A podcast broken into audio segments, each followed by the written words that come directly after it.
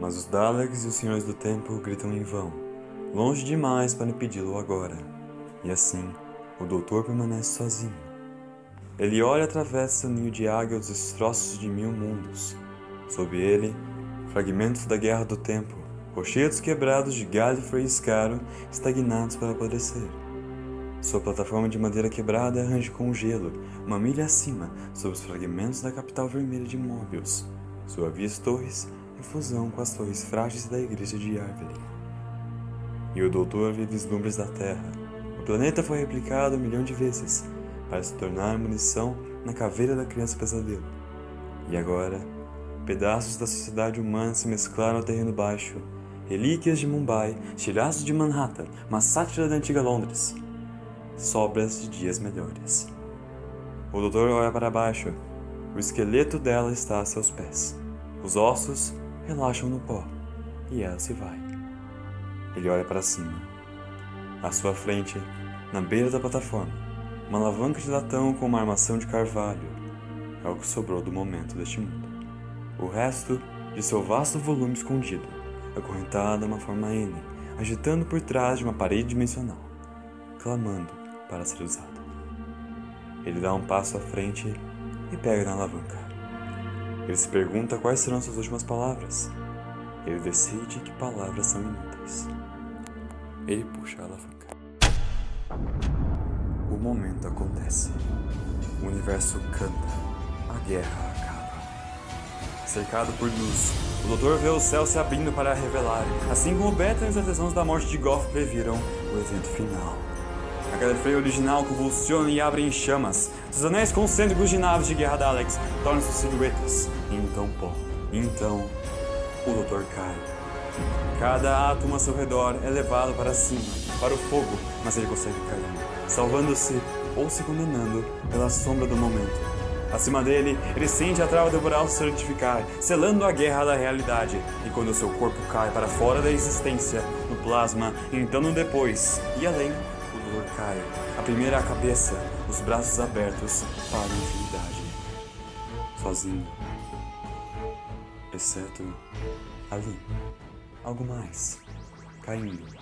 Girando. Um turbilhão azul. O fiel azul. Um retângulo branco se abrindo. Uma porta. Chegando perto em sua direção. E com um ranger de um motor antigo atingindo e crescendo, ele pensa: Estou indo para casa.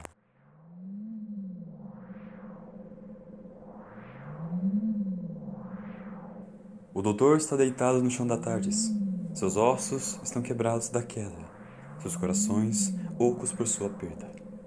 A seu redor, a sala de controle se curva, se deforma, estremece, ainda sofrendo com a ressurreição do mestre pelo alto conselho há tanto tempo. Ela quer uma nova forma? Eu também. Balbucia o doutor com um sorriso astuto, embora ele saiba que uma regeneração é impossível. O momento consertou a existência, e esta vida é a sua última.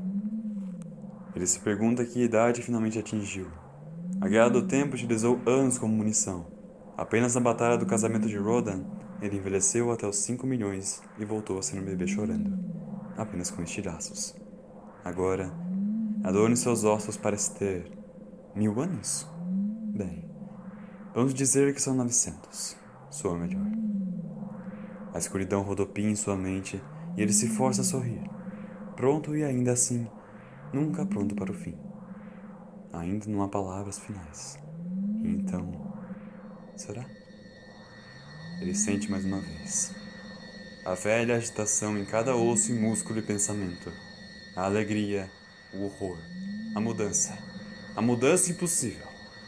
Maravilhado, ele levanta a mão, observa fascinado, enquanto sua pele se enche de um novo e curioso dourado. É claro, ela o enganou bem no final. Seu beijo final não era um adeus. Ela o marcou com a restauração. Seu ciclo foi resetado. Um novo homem prestes a nascer.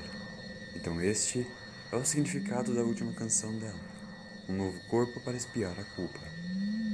Ele pode até passar essa restauração para outra pessoa um dia. De repente, lá vem elas, rapidamente, suas últimas palavras. Ele as diz em voz alta, mas ninguém as ouve. permitindo que elas sejam apenas imaginadas para sempre. Então seu núcleo se transforma em estrelas. Cada poro emana luz, um vulcão de energia espessa e viscosa saindo de seu pescoço, suas mãos, seus pés, seus órgãos, seus corações, sua alma. Então, pá. O doutor se senta. O novo doutor, o próximo doutor, o agora doutor. Ele levanta seus novos dedos para tocar sua nova cabeça, seu novo queixo, seu novo nariz. Ele respira fundo com seus pulmões novos, secos, largos. Ele diz sua primeira palavra. Caramba!